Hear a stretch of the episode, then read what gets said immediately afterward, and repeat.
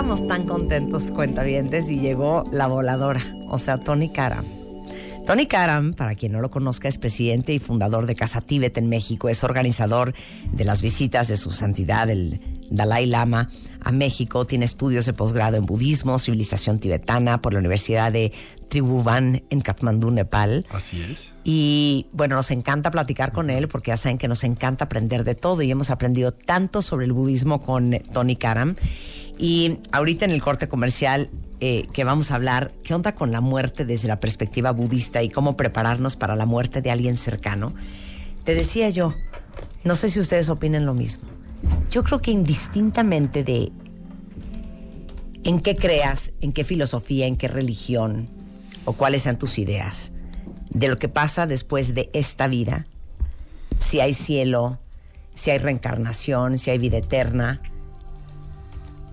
todos modos, qué mal humor irte de este mundo, de esta vida que hoy por hoy es la única que conocemos. Por eso en la tradición tibetana, a esa transición, la del morir, se le describe siempre como una compleja y difícil. Se le llama así la difícil transición del morir.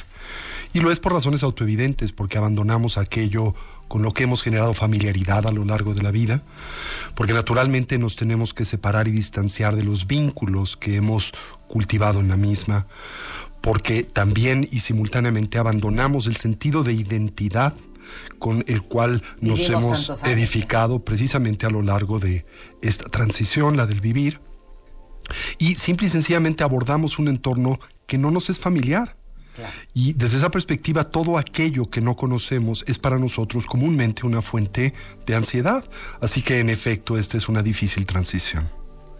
Transición. Transición. Ese es the operative word. Esa es, la palabra. De hecho, es la palabra que se utiliza en la cultura clásica budista india y tibetana. No dicen muerte. No, se le llama transición. El término sánscrito es antarabhava y el término tibetano es bardo, que quiere decir entre estado o proceso de transición. Ahora, eh, para el budismo sí. existe y sí creen en la reencarnación. La tradición budista es por definición una espiritual. Eso en esencia lo que significa es que afirma que nuestra naturaleza fundacional no es material, que lo que a nosotros nos anima, la conciencia, es un flujo de eterna continuidad de experiencia, una entidad que no se crea, que no se destruye, que se transforma, una energía lúcida o consciente que se expresa temporalmente a través del cuerpo, pero no es producida por el cuerpo. Ok, lo que quieres decir es que yo tengo que traducirte, hijo, porque habla tan elegante y tan elaborado que no sabes la atención que yo tengo que Quiere decir que no comenzamos con el nacimiento y no terminamos con la muerte. O sea, que somos lo que dirían eh, los católicos,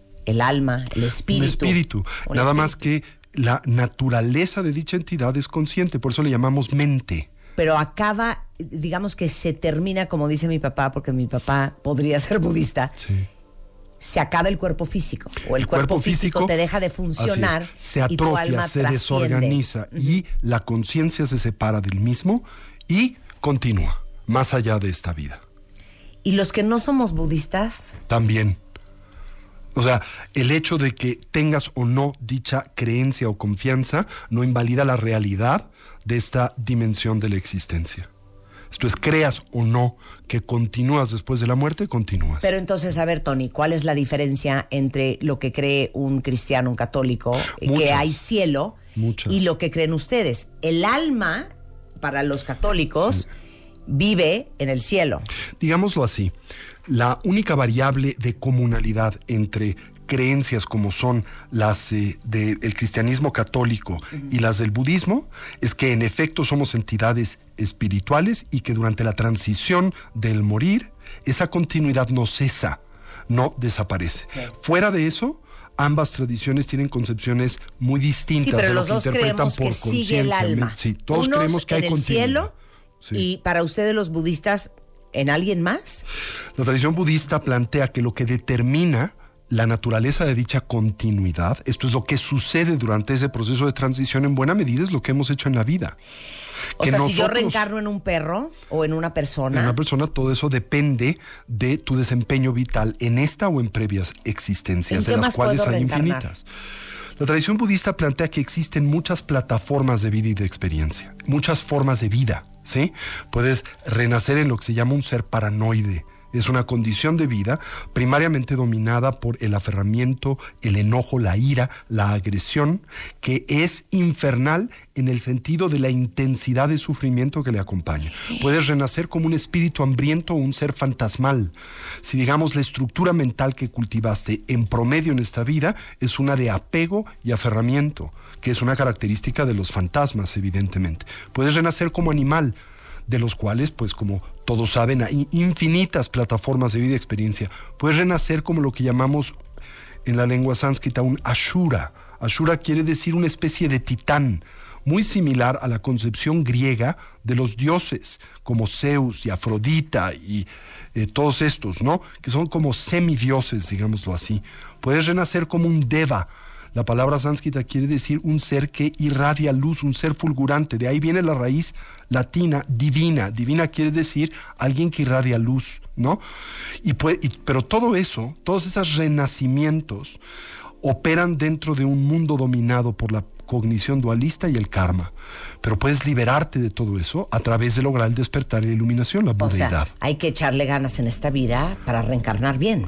Digamos que morimos como vivimos agárrense ahí, porque regresando vamos a hablar de que de la preparación para nuestra muerte y cómo aceptar la muerte cuando alguien amado se va a ir o ya se fue. Y te tengo que hacer una pregunta, te voy a dar el corte para pensarla.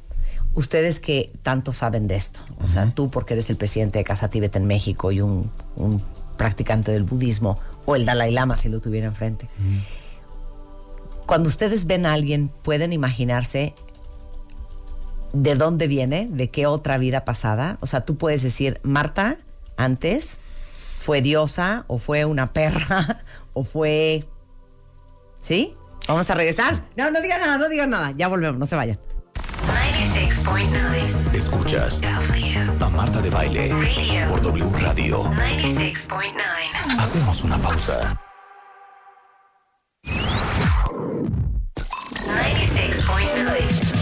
Escuchas a Marta de Baile por W Radio.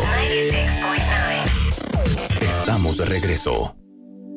Son las 12.35 de la tarde en W Radio. Estamos, como siempre, en una conversación súper sentida cuando viene Tony Karam, es presidente y fundador de Casa Tíbet en México. Em, organizador de todas las visitas de su santidad, el Dalai Lama, eh, estudios de posgrado en budismo y civilización tibetana. Y justamente estamos hablando, porque en este programa, ya saben que a todos nos encanta aprender, cuál es la visión de la muerte y cómo se prepara un budista y cómo ve un budista la muerte, su muerte y la muerte de un ser querido. Pero yo creo que el punto de partida, Marta, el alfa, digámoslo así, de la formación y la preparación para el morir es contemplar a la muerte como algo natural. Yo creo que para nosotros un objeto de conflicto recurrente es el hecho de que abordamos al morir a esa transición como antinatura. Y no lo es, en realidad es parte del vivir, porque vivimos, morimos, y porque morimos, vivimos. Si tenemos presente la naturalidad de la muerte, el hecho de que también se trata de la experiencia más democrática que en el universo existe, porque todos, sin excepción y sin importar nuestras condiciones y circunstancias, vamos a morir. Entonces, podemos dejar a un lado una de las fuentes más poderosas de ansiedad, que es esta noción que nos conduce a pensar o que la muerte no nos va a afectar, o que la muerte es algo antinatural, y en contraste, sabemos que es una parte integral del vivir, algo para lo que tenemos también que prepararnos naturalmente. Una transición. A menudo yo equiparo la vida como con una obra de teatro. Y digo que en esa obra de teatro hay muchos capítulos, hay muchas escenas. Este es solo una escena. La vida es una escena de un eterno drama, de una obra de teatro que no tiene principio y fin, ¿no? Para muchos, eh, decíamos que algo en lo que coincide el, budismo y el catolicismo es que es una transición. Así es. Para uno Entre una forma de vida y, otra. claro. Así es. Pero hay mucha gente cree, que cree que te mueres. Y desapareces. Y ya se acabó. Ahora sí que game over. Sí. Game over. Yo creo que debe de ser muy alentador creer en que es una transición. Bueno, por un lado lo es, porque al mismo tiempo eso te obliga a reevaluar y a sopesar tu desempeño vital, ¿no? ¿En qué sentido? Saber que dado el hecho de que esta vida no es la única, no puedes tan solo vivir para esta vida. También tienes que vivir para lo que viene después de esta vida. Esto es, no puedes concentrar eh, la totalidad de tu energía y de tu talento vital para, por ejemplo, el placer hedónico que vas a tener el día de mañana, sino también tienes que prepararte para lo que acontezca en la transición del morir y lo que acontezca en vidas futuras, que dependen de lo que has hecho en esta vida en términos generales. Que para los católicos es igual. En, ese sentido, sí. Porque al final te estás preparando para irte al cielo o al infierno. Sí. ¿No? Que en el contexto budista más bien se presenta como prepararte para la transición del morir y eh, la inercia que te conduzca a un nuevo tipo de renacimiento en una variedad muy amplia de condiciones de vida. Yo admiro profundamente a todas aquellas personas y me imagino que entre, entre ellas deben de estar muchos ustedes cuentavientes que dicen cosas como, bueno, mi marido se me adelantó, pero cuando nos volvamos a ver, o sea, que tienen esa ilusión, esa esperanza, esa idea de que se van a volver a encontrar y que tienen esa creencia. Yo creo, estoy totalmente convencido de que los vínculos que nos atan a los otros, positivos y negativos, por cierto, porque finalmente son vínculos, ¿no? Perduran y se proyectan más allá de esta vida, lo cual quiere decir que nosotros hoy estamos en convivencia con personas con las que hemos generado vínculos en infinitas vidas previas y que al mismo tiempo las personas con las que tenemos estos vínculos presentes son personas con las que nos toparemos en el futuro. Por eso hay un dicho tibetano muy hermoso que dice que los miembros de una misma familia rara vez nacen bajo el mismo techo. Quiere decir que todos estamos vinculados de una u otra manera, pertenecemos de alguna u otra forma a la misma familia. Bueno, explica esto. ¿Nunca les ha pasado, cuentavientes, que de repente conocen a alguien? Sí, el déjà vu. No, y dices, es que siento que lo conozco de toda la vida. O al revés, esta persona no sé por qué, pero la detesto, ¿no? Y no he cruzado palabra o no hay una razón racional por la cual eh, la detesto, pero es también algo que precede al presente, ¿no? Es como te detesto desde hace mucho tiempo. Sí, sí, desde hace muchas vidas. Así es. O sea, dirías que esas conexiones para bien y para mal puede ser que sean por eso, porque nos conocemos desde antes. Y por eso también dentro del ámbito de la tradición budista a menudo se eh, plantea el que debes de tener mucho cuidado del tipo de vínculos que generas con alguien. Porque si tú generas un vínculo de ira, de odio, de enojo, de rencor, puedes tener certeza de que estás generando un vínculo más allá de esta vida. Imagínate, imagínate reencarnar. Por eso si estás en un cerdo y que tu dueño sea tu enemigo pues de ahorita, en esta vida. O que tu hermana sea eh, la persona que te asesinó en una vida previa. ¿No? O tu madre sea la persona que te torturó en una vida previa. Imagínate. Por eso, si deseas liberarte de alguien, fíjate, esto es una recomendación muy simple. Si deseas liberarte de alguien, perdónalo. Porque si no lo perdonas, nunca te vas a liberar de esa persona. Estás generando vínculos más allá de esta vida. En tu alma. Porque justamente mañana voy a dar una conferencia este, y parte de lo que voy a hablar es el perdón. Yo soy una fiel creyente que en realidad nadie tiene por qué pedirte perdón, porque nadie te debe nada. Creo que perdonar es liberar el enojo, la ira que tienes con soltar, alguien. Soltar, soltar, soltar, soltar. Y yo creo que si hay algo que a esta vida nosotros venimos a aprender, es a soltar. ¿Por qué? El Buda decía algo muy simple que repito recurrentemente en tu programa y decía que nosotros los seres vivos sufrimos primariamente porque nos identificamos con lo que no somos. Y sufrimos porque pretendemos hacer propio lo que no nos pertenece. ¿Y con qué nos identificamos? Con todo y con lo que se deje. ¿Y, con, y qué pretendemos poseer? A todo y nada nos pertenece. Bueno, ahorita en el corte comercial hablaba con, con Tony, recordábamos un documental que yo no sé si ustedes vieron, si no, eh, búsquenlo porque es bien interesante. Se llama eh, La vida después de la muerte, eh, que es como súper ochentero, porque dice aquí el Chapo, pero pusieras un cerdo o si tu mamá fue tu torturadora en una vida pasada, ¿te acordarás? Yo creo que anímicamente. Sí, yo te iba a decir el alma igual y se acuerda. Anímica. Y de ahí viene, fíjate qué interesante, ahí viene la palabra anímica, del alma, del ánima. ¿sí? Hay algo adentro de ti que sabe, que intuye y que recuerda, aunque no lo haga racionalmente. definitivamente. Tú que has estudiado tanto el budismo, lo que te pregunté antes del corte, tú puedes ver a alguien, tú me puedes ver a mí, y más o menos imaginarte de dónde vengo yo antes, o de dónde, qué era esa persona. Pues yo creo que finalmente nosotros somos la consecuencia de las acciones de mente, palabra y cuerpo que desplegamos en una vida previa y en infinitas vidas previas. Así que nadie de nosotros es una tábula rasa. No comenzamos a existir en el momento del nacer. Así que cuando atiendes a una persona, también atiendes la continuidad infinita de esa persona. Y al ver a esa persona, si eres atento, eres observador, puedes más o menos reconocer los instintos, impresiones y tendencias que naturalmente cultivo en una vida previa. Me dijo que yo era sensual. Sí. pero de... Como una ninfa. Como una ninfa, pero como de, de de sensual en, en, el sentido de los sentidos. De los sentidos. sí, alguien totalmente vinculada a la experiencia sensorial. Así te sientes. 100%. Sí. Te lo juro que sí. Sí, yo creo que eso no es algo nuevo, viene de una vida previa, por supuesto. Y si, oye, ya Chapo, Chapo está bien clavado. ¿Hay regresiones, sesiones de regresión? El 99.9% de las mismas es charlatanería. Ok. Sí, pero hay un 1% que es genuino. ¿Y existe gente que hace eso en México? No conozco, pero puede ser. Pero el que no la conozca no quiere decir que no la haya. Pero una, una nota de caución, para que ese tipo de regresión sea genuina, el fenómeno hipnótico tiene que ser también genuino. Y hay muy pocos hipnotistas genuinos en México. Claro. Uno de los temas que prometimos que íbamos a tocar hoy, nuevamente desde la óptica budista, es cómo te preparas para la muerte de un ser querido que sabes que está en puerta o cómo pones en justa perspectiva o cómo aceptas la muerte de alguien amado cuando se fue. Marta dice, yo perdí a mi padre y justo al año mi madre también falleció, ella por derrame cerebral y él dormido por infarto. ¿Cómo sabemos que están mejor allá?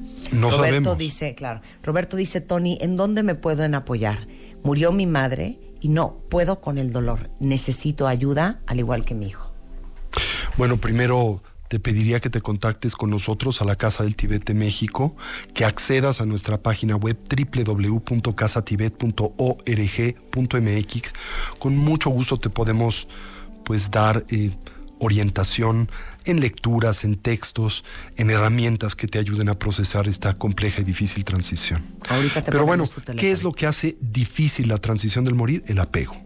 Así entonces, si me preguntas cómo nos preparamos para eh, la ausencia de un ser querido, cultivando el desapego en la vida. Ahora, el desapego es una palabra tan mal entendida, ¿no?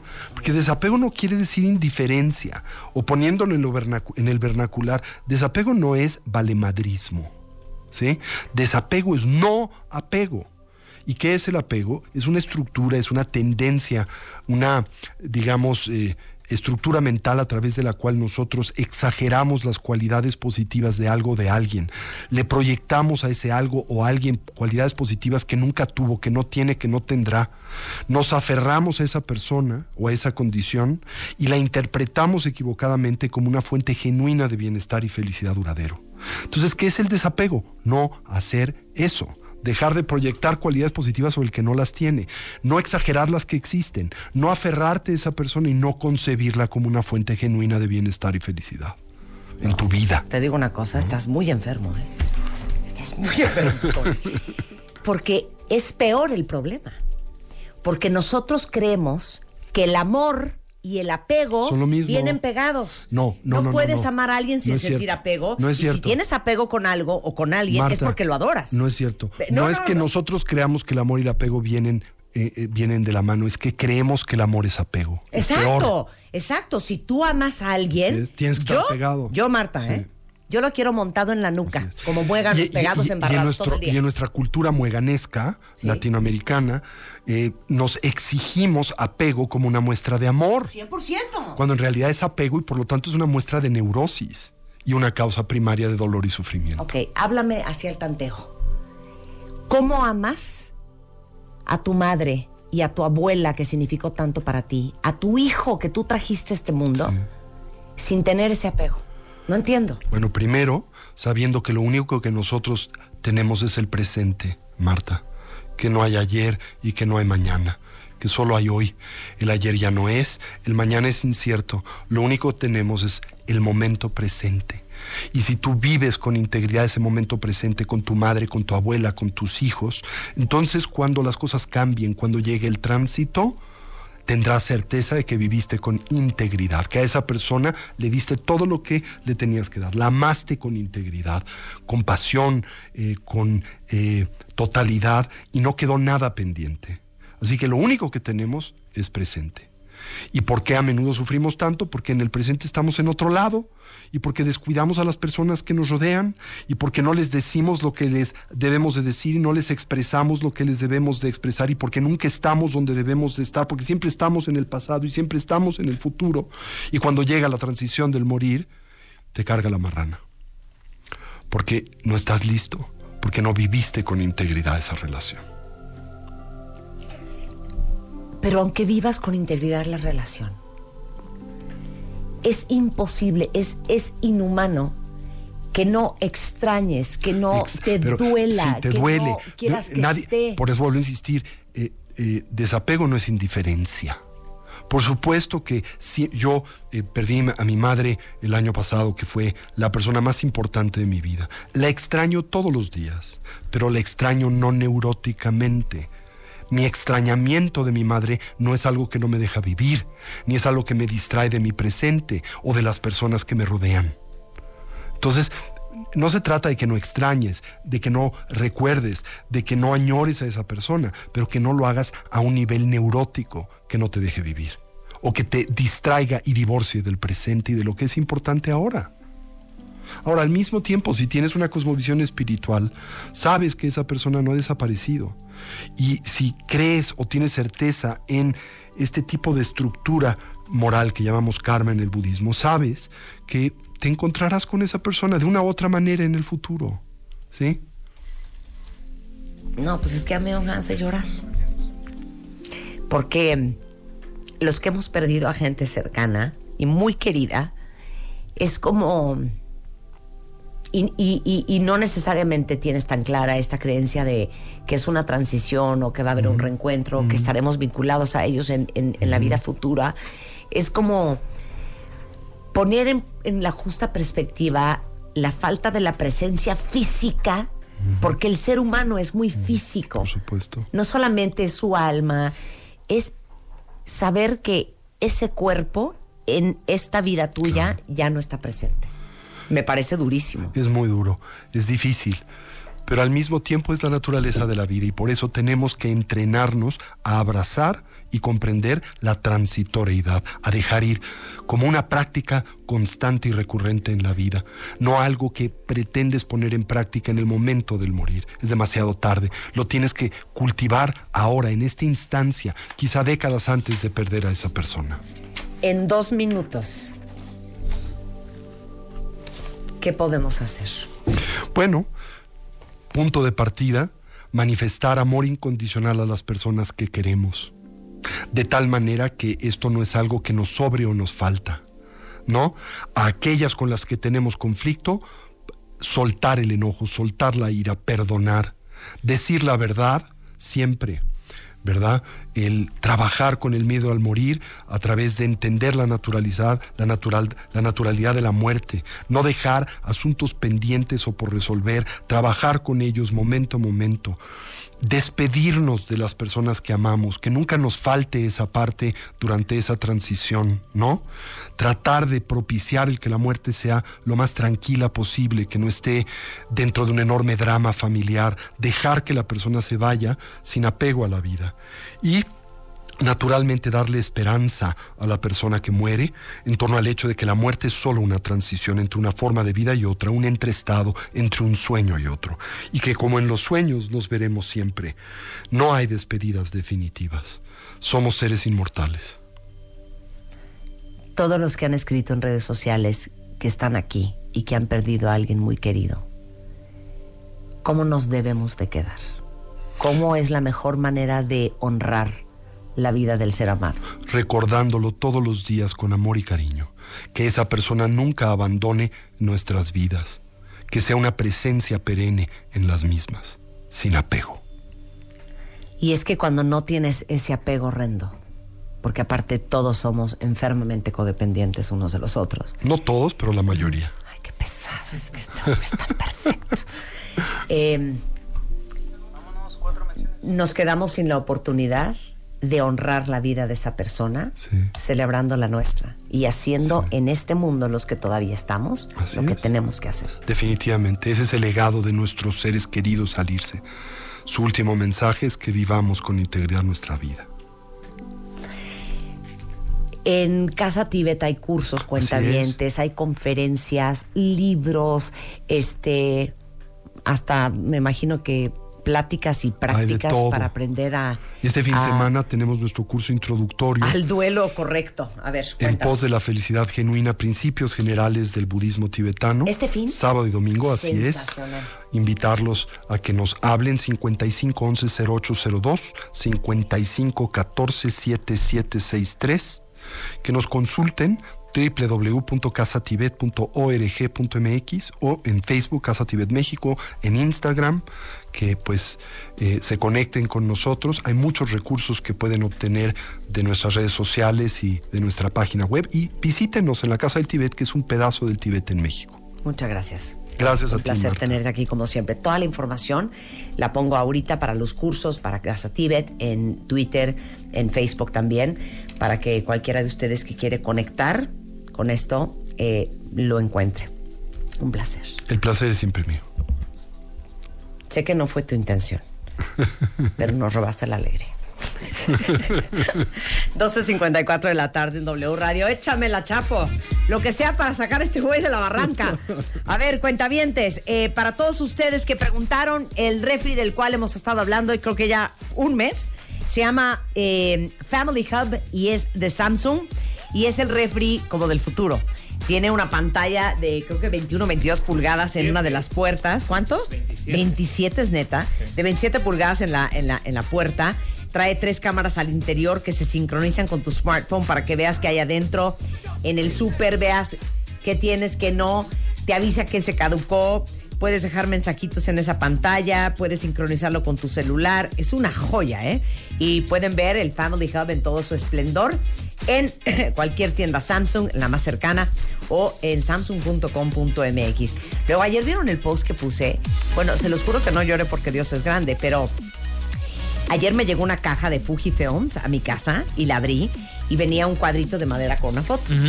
Y entonces, y venía como una camarita que era un USB y una pluma y bla, bla. Pero de repente agarro un, un, em, uno de los brochures que venían como un papel y decía galti- gatito volver a imprimir. Y me ha dado un sentimiento, porque justamente el domingo mi hija, la chica, me dijo, oye, ma, qué preocupación que todas las fotos, este, pues por, por decirles del 2003 para acá, están en tu computadora. Sí. Si esa computadora crashea, o sea, perdemos todas las fotos. Me dijo, deberíamos de imprimirlas. Y entonces, justamente, eh, para todos ustedes que tienen la mayoría de sus fotos en celulares, en computadoras, justamente, Fujifilms acaba de lanzar, pues, este recordatorio que a mí sí me dejó shooked. Eh, se llama Volvamos a imprimir y se trata de una campaña de Fujifilm que quiere que le den valor a sus recuerdos y momentos especiales, recordándoles la importancia de contar sus historias y de darle el valor que merecen las fotos. Volver a imprimir obviamente garantiza que nuestras fotos y por lo tanto nuestros recuerdos, nuestra historia dure para siempre. Y además es mucho más fácil ahora que nunca porque hay impresión en línea que pueden hacer a través de sus smartphones desde la app Fujifilm Imagine MX. Ahí les va. Está increíble porque además de ser facilísima de usar, tienen envío a domicilio. Entonces, básicamente, la app la bajan, se llama Fujifilm Imagine MX, la descargan. Y si tomaron una foto hoy en la noche en una fiesta y la quieren imprimir, la pueden mandar imprimir a través de esa app y la foto les llega impresa a su casa. Buenísimo. O sea, básicamente yo tendría que imprimir como 44 mil fotos. Pero les bueno. digo una cosa, de todo el foterío que tomamos, hay fotos que son inolvidables, que qué coraje, que se te cayó el celular al excusado y perdiste la maldita foto. No, no, no. Bueno, Liverpool para todos los cuentavientes que aman coser, bordar y dejar su ropa divina y que ahora sí que entienden que fitting is everything. Eh, Liverpool tiene ahorita a Singer, que es la marca líder de las máquinas de coser, para casa en descuento. Tienen más máquinas desde básicas, mecánicas, hasta las computarizadas más avanzadas. Y están de descuento. Tienen hasta 40% de descuento en todas las máquinas de coser Singer en Liverpool. La promoción termina el viernes, que es 31 de agosto, entonces aprovechen. Y para todos los cuentavientes que siempre han querido un Cadillac, ya les dije, se va a acabar. 150 mil pesos de bono especial, un plan de financiamiento de 24 meses y además durante este mes no les van a cobrar comisión de apertura de financiamiento ni en Cadillac Leasing. Entonces aprovechenlo. En todos los distribuidores eh, Cadillac tienen esta promoción, se llama Days to Be Great y es un bono de 150 mil pesos, 24 meses de financiamiento este, y Aparte, no les van a cobrar la comisión de apertura, Cadillac.mx o cualquier distribuidor autorizado Cadillac. Con esto nos vamos. Estamos de regreso mañana en punto de las 10. No se les olvide que mañana a las 8 de la noche damos nuestra conferencia Cómo lograr la vida que quieres. Eh, si no tienen su boleto, quedan muy poquitos en preferente. Toda la información en ticketmaster.com.mx. Adiós.